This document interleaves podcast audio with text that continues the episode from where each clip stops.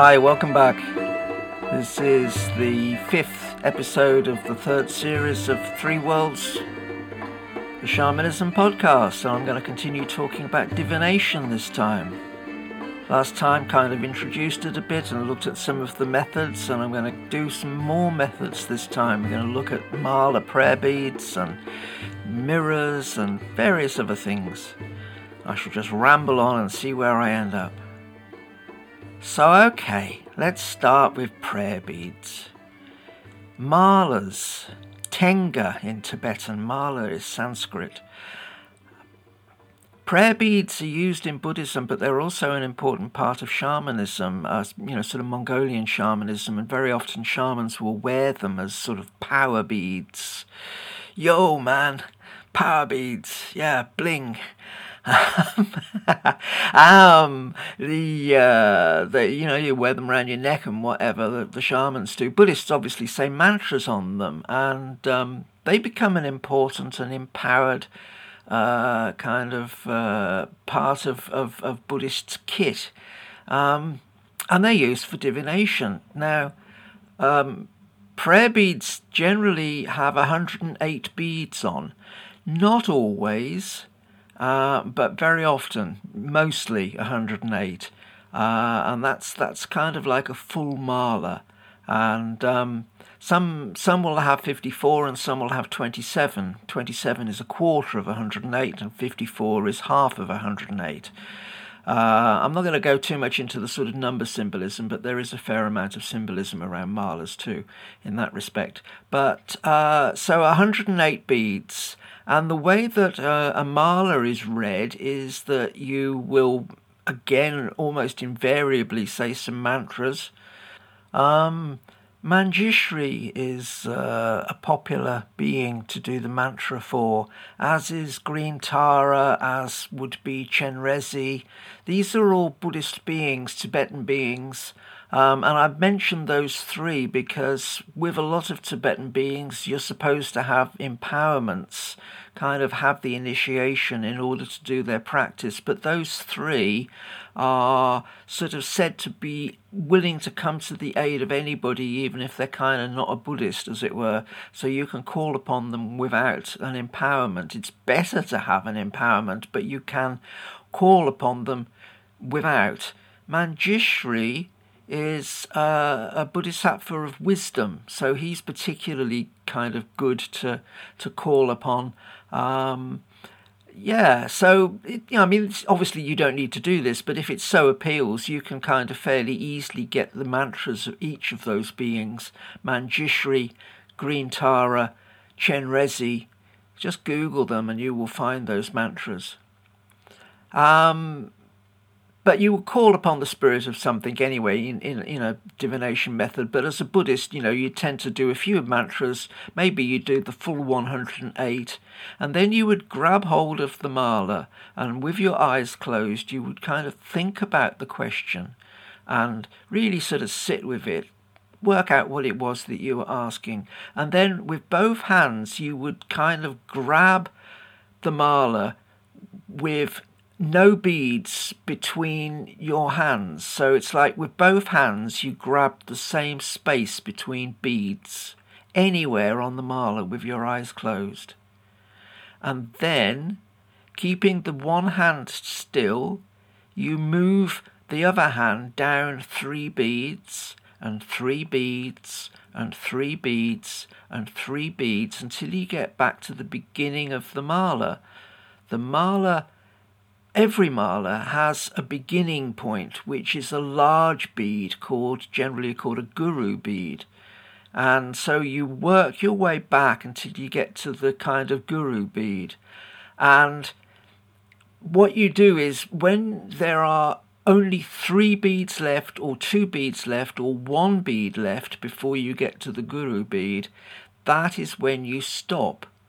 So those one, two, or three beads give you an indication of the divination. Now, one bead is called a falcon, and two beads are called a raven, and three beads are called a snow lion. Now, if you've only got one bead, a falcon, that's considered to be a positive sign. If you've got two beads, a raven, that's considered to be a negative sign.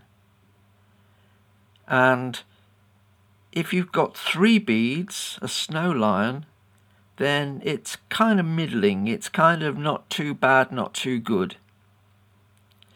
So you ask your question, and the very simplest form of divination is simply to do it with just one time. So you ask your question, you join both hands at a gap somewhere in the mala, and you go round until you have either one bead, two beads, or three beads left, and that gives you a kind of vague indication as to whether the uh, the the question is positive or whether the answer is positive, rather.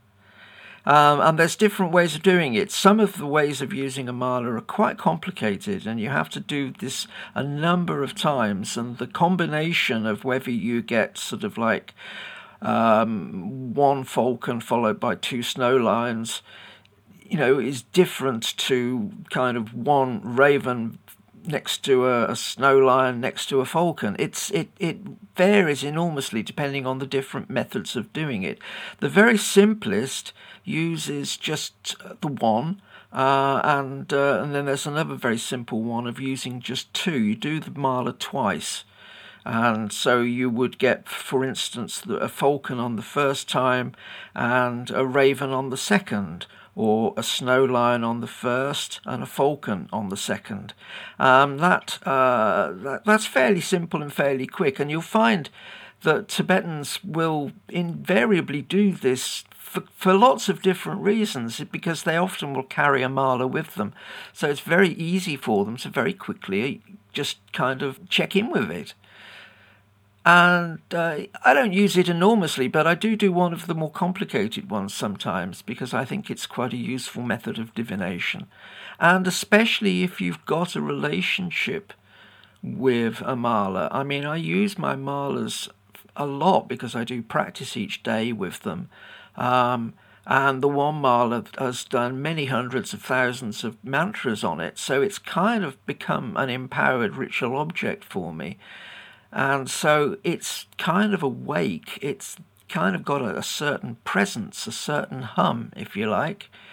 And so to do um, uh, a mala practice on that, um, a divination on that, is is kind of good because you're kind of within the energy body of the actual ritual item. And so it's kind of got a spark to it. Yeah, it's got a kind of presence, and you've built a relationship with it. But of course, you don't need to do that necessarily. I mean, you can just have a mala that you just simply use for divination. There's no harm in that. Um, but it just depends on kind of the way you work and the way you are. Very simple way of working, but kind of quite good. And especially if you do it once and you just kind of get the raven or the falcon or the snow lion uh, at that point, you know, just for a simple kind of yes, no, maybe kind of answer, that's fine. It's always good to make prayers first. It's always good to call upon the spirits to help you, whether you call upon a Buddhist spirit or, or your own spirit helpers or whatever. Kind of being within the envelope of the sacred is the best way of doing a divination. So, another way of working doing divination is to use coins. Again, this was done in Tibet, and well, it's done just about everywhere, isn't it, really? I mean, even we toss a coin to decide something. Um, so, uh, Tibet, it's used, like I say, uh, there's a nice Mongolian one which uh, uses nine coins, and I have a Tibetan one which uses 12 coins. And the Mongolian one is very simple. Uh, it's uh, you start off with a stack of coins, and um, you decide which is heads and tails. Now, on on Western coins, that's pretty easy.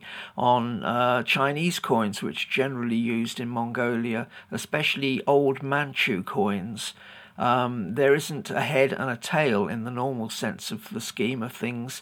There's Chinese writing on the one side and Manchu, Manchurian writing on the other side. Uh, I always use the squiggly sort of Manchurian writing as the tails and the Chinese writing as the heads But basically, what you do is you, again, you do your practice, you think about the question, you ask the spirits to be with you, you put the coins in your hand, you shake them, you blow on them, breathe on them, and then you make a tidy pile and you see what the first coin is. Maybe it's a head, maybe it's a tail. And then you take that off and you see what the next coin is and the next coin and the next coin, and you do it until it changes. So if the first coin is a tail and the second coin is a head, then the divination is one tail.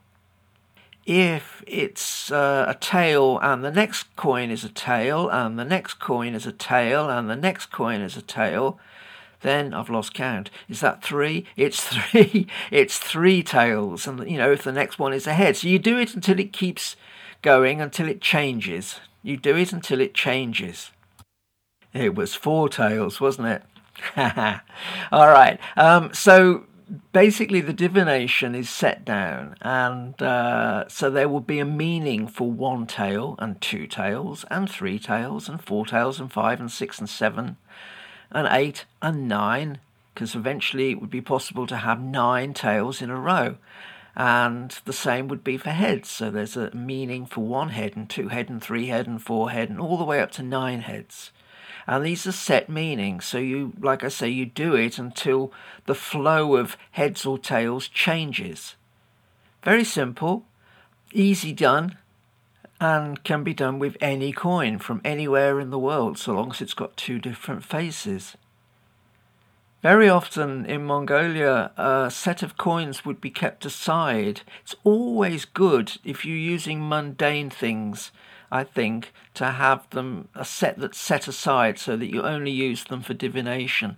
So you would get old sets, and in fact, I've got an old shaman's set of nine coins, and they've been worn kind of smooth. You can almost not make them out.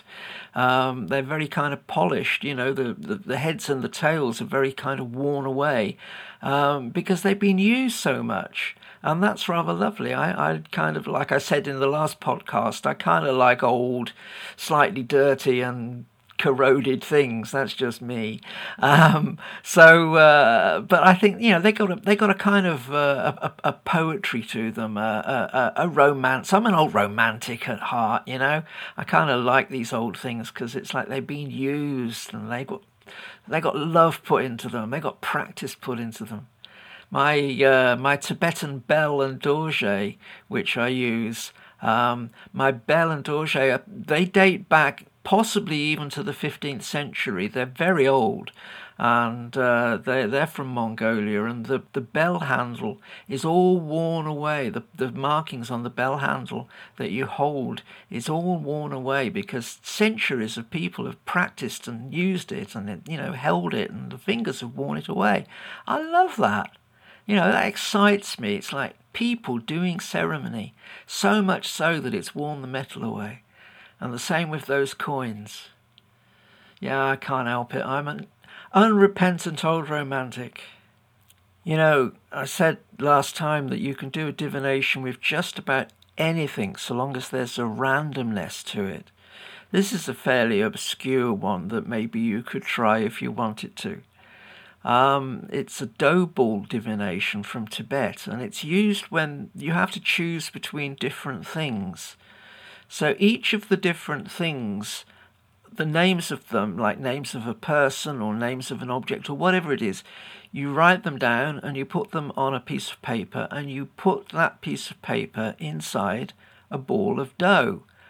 And each ball of dough is very carefully made to be exactly the same size and exactly the same weight. And you put them all in a bowl and then the tradition is that there would be lots of ceremonies done and it would take a long time because this, this was very much a monastic tradition. And so it became quite a big thing. And um, this bowl sort of sits on an altar for a number of days while ceremonies are done. And then a lama that kind of hasn't been in on the process comes in, gives the bowl a bit of a shake, and reaches in and grabs one of the balls, and that is the answer. You know, they open it up, they read the bit of paper. So uh, it's a bit like a fortune cookie, I guess. I've never been in a Chinese restaurant that's given me a fortune cookie, I don't think. Um, but uh, oh, maybe I've got a vague recollection of one. Maybe, maybe long time ago or another life. Who knows? Um, but it's the kind, same kind of thing, really. It's it's very much from that kind of tradition. Another tradition from Tibet that is kind of a bit similar is that the answers are written on sticks that look a little bit like lollipop sticks. Um, you know, uh, in uh, I don't know what they're called in other places in the world, but in Britain they're called ice lollies.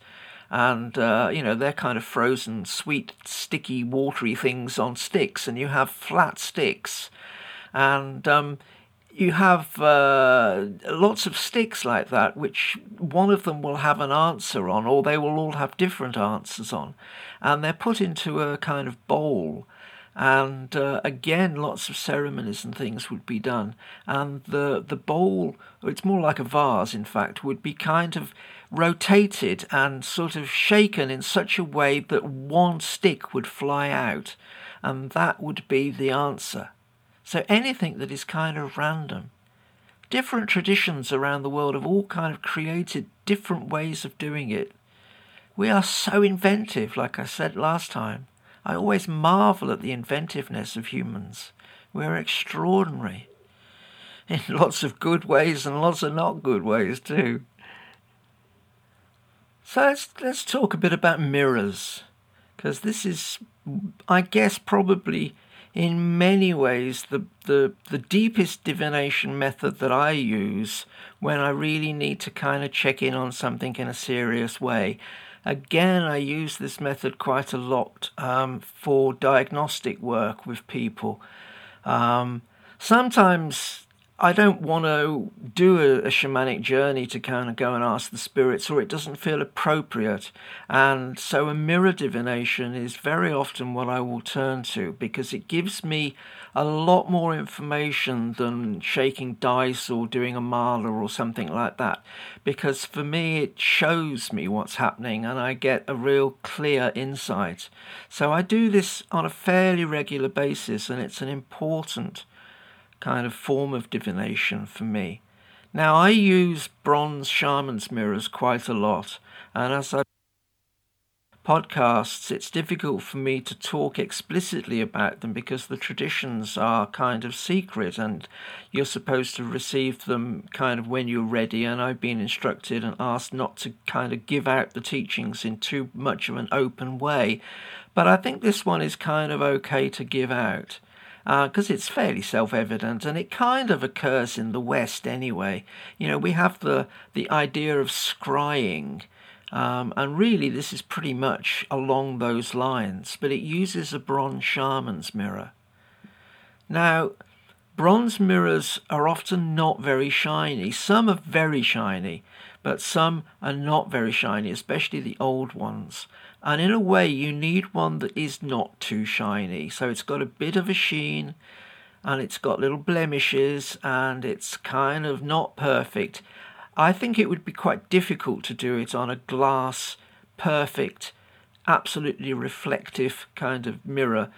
For me, it works much better on certain mirrors, and you know, I have bronze mirrors that I keep just for this process because they're kind of nicely blemished and they have a whole sort of set of different kind of things within them that I can see, you know, which are physical, and yet they also have a reflective quality too.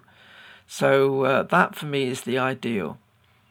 And a mirror should be worked with first and foremost before you do it, and you have to kind of work with a mirror to kind of bond with it. And I guess if I just say that, then maybe those of you that are savvy enough will kind of know what to do. Uh, but you you have a mirror that you have a relationship with, and so you've built up a rapport with this mirror. You've built up a rapport, and you can then kind of go to it because you have this bond. It's a kind of workmate with you, or a playmate.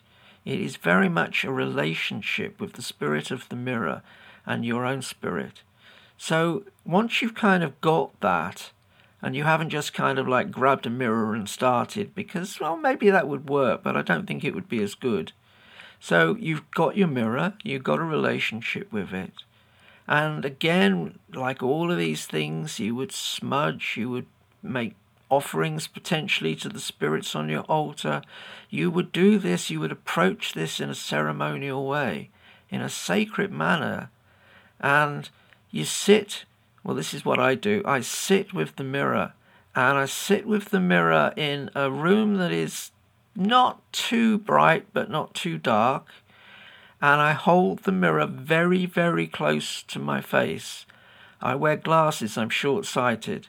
So I take my glasses off, I hold the mirror very close to my face, and I cup the mirror with my hands so not a lot of light kind of falls on it. So it's sort of gloomy in there, but there's a little bit of light coming. And I call my spirits to me and I sit with this and I sing.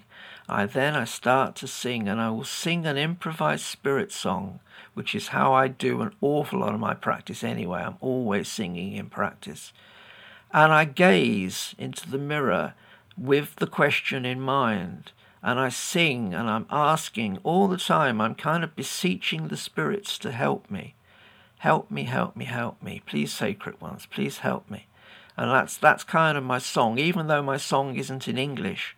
My song would be in spirit language, but that's that's you know, if there were subtitles to the song, that's what the song is about. It's always about asking the spirits for help.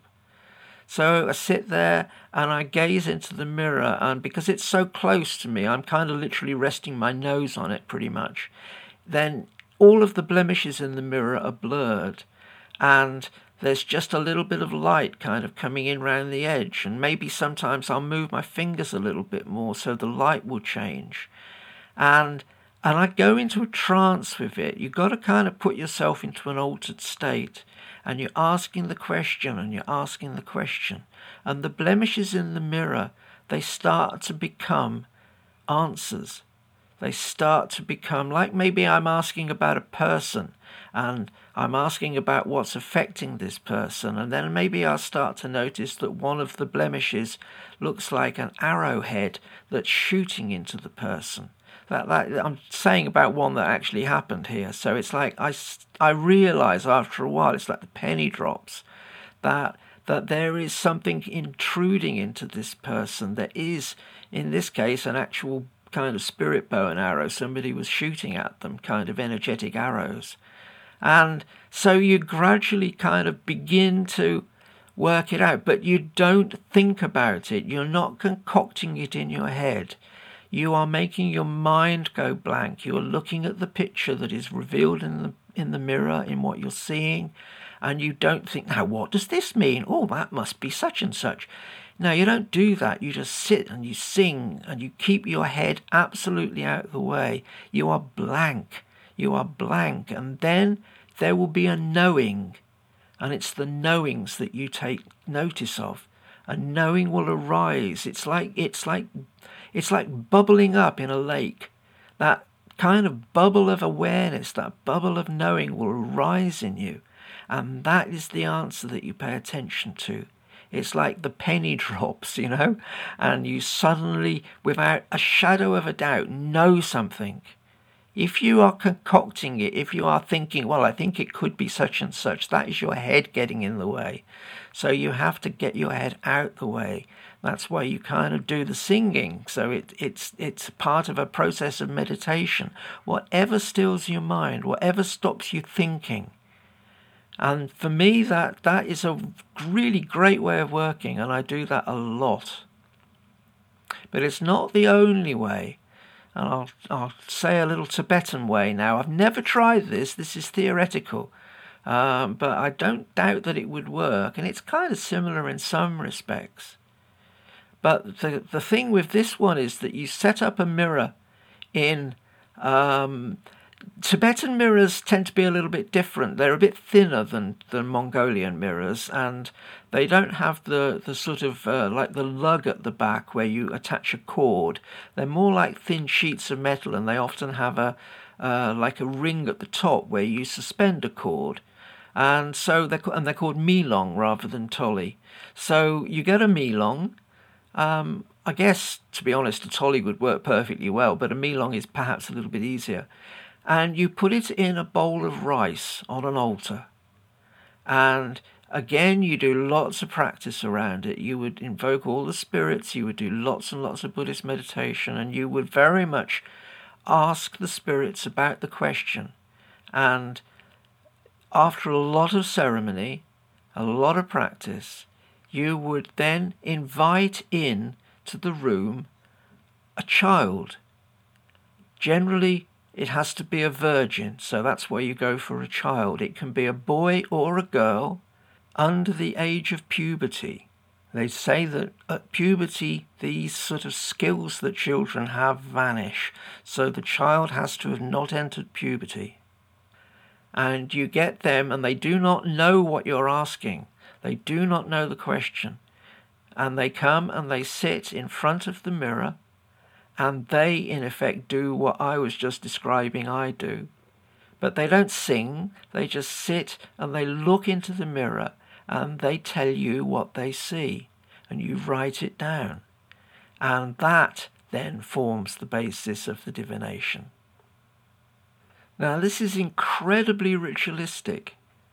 There has to be specific things on the altar. There has to be a ritual arrow. There has to be all the sort of offerings to the spirits and laid out in a certain way, and bells and dorjes and various bits and pieces.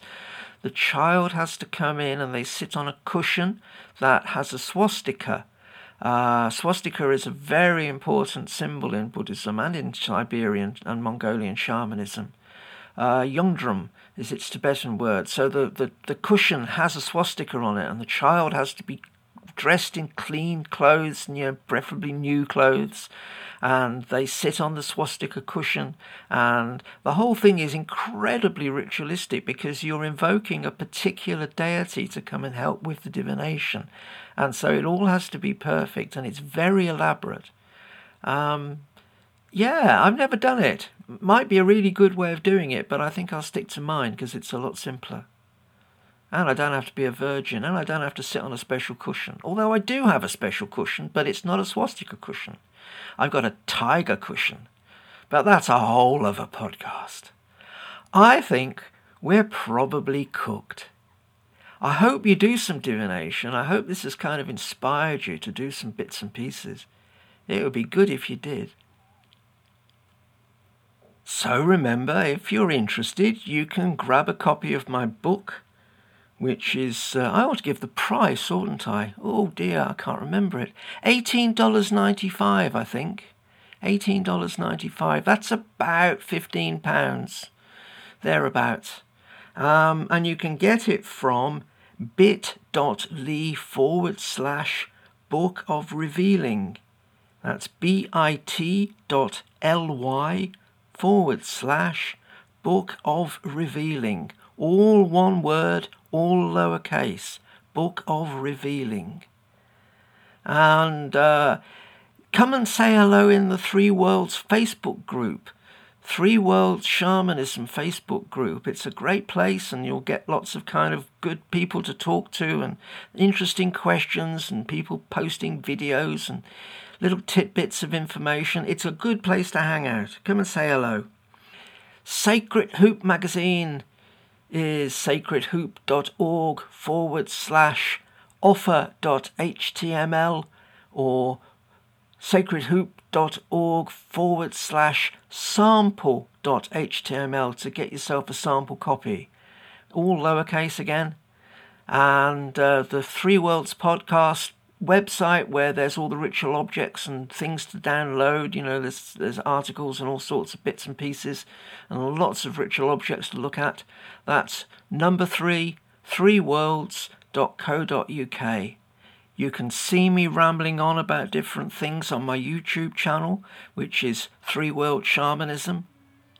And if you would like to support the podcast by making a donation via PayPal, you can do that at the email address of donation at sacredhoop.org. Thank you very much for listening once again. I really appreciate it. And uh, come back next time and we'll talk about something else. Bye bye.